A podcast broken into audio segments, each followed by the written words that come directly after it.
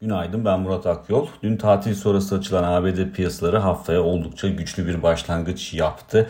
Ancak e, risklerin hala tam olarak ortadan kalktığını söyleyemeyiz. E, ayın başından bu yana baktığımızda S&P 500 endeksinde %10'u aşan kayıplar söz konusuydu. Dolayısıyla dünkü güçlü performans aslında gelinen seviyelerin tepki alımlarını tetiklemesiyle daha çok açıklanabilir. E, bunun dışında zaten bu baskıyı yaratan, ayın başından bu yana süre gelen baskıyı yaratan unsurlarda herhangi bir değişiklik yok. Hala Fed'in faiz arttırımlarının e, büyüme üzerindeki etkileri e, piyasaları rahatsız etmeye devam ediyor ki önümüzdeki aylarda faiz arttırımlarının boyutunun da aynı ölçekte devam edeceği tahmin ediliyor. Dün yurt dışındaki iyimserlik e, içeriye de yansıdı. BIST 100 endeksinde de güçlü bir eğilim vardı. Endeks yukarı yönlü bir e, başlangıç yaptı güne e, ve günün devamında da 2575 puan seviyesi önemli bir direnç olarak çalıştı. Endeks bu seviyenin üzerinde özellikle günün sonuna doğru test etmiş olsa da bu bölgede kapanış yapmayı e, başaramadı. Tam olarak sınırda kapattı diyebiliriz aslında.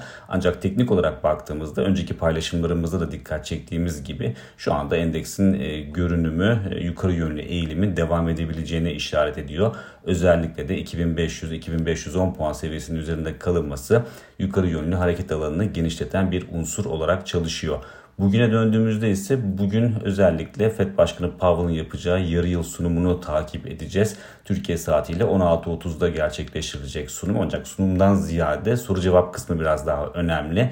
E, bu sunumlarda yarı yıl sunumlarında FED başkanları hem e, atılan adımların genel bir değerlendirmesini yapıyorlar makroekonomik tarafta hem de gelecek döneme ilişkin önemli sinyaller verebiliyorlar ki özellikle geçmiş dönemlerde e, Fed'in önemli adımlarının sinyallerini bu sunumda e, almıştı piyasalar. Dolayısıyla yakından takip edilecek bir sunum. E, burada da özellikle Fed'in bundan sonraki e, faiz patikasına ilişkin e, tahminler ne yönde seyrediyor bunu anlamaya çalışacak piyasalar. E, Fed'in eğer e, güçlü şekilde faiz artırımlarına devam edebileceğine yönelik bir algı oluşursa bu piyasalarda rahatsızlık yaratabilir ki bu kapsamda Powell da biraz daha belki ılımlı e, söylemler kullanmaya çalışabilir.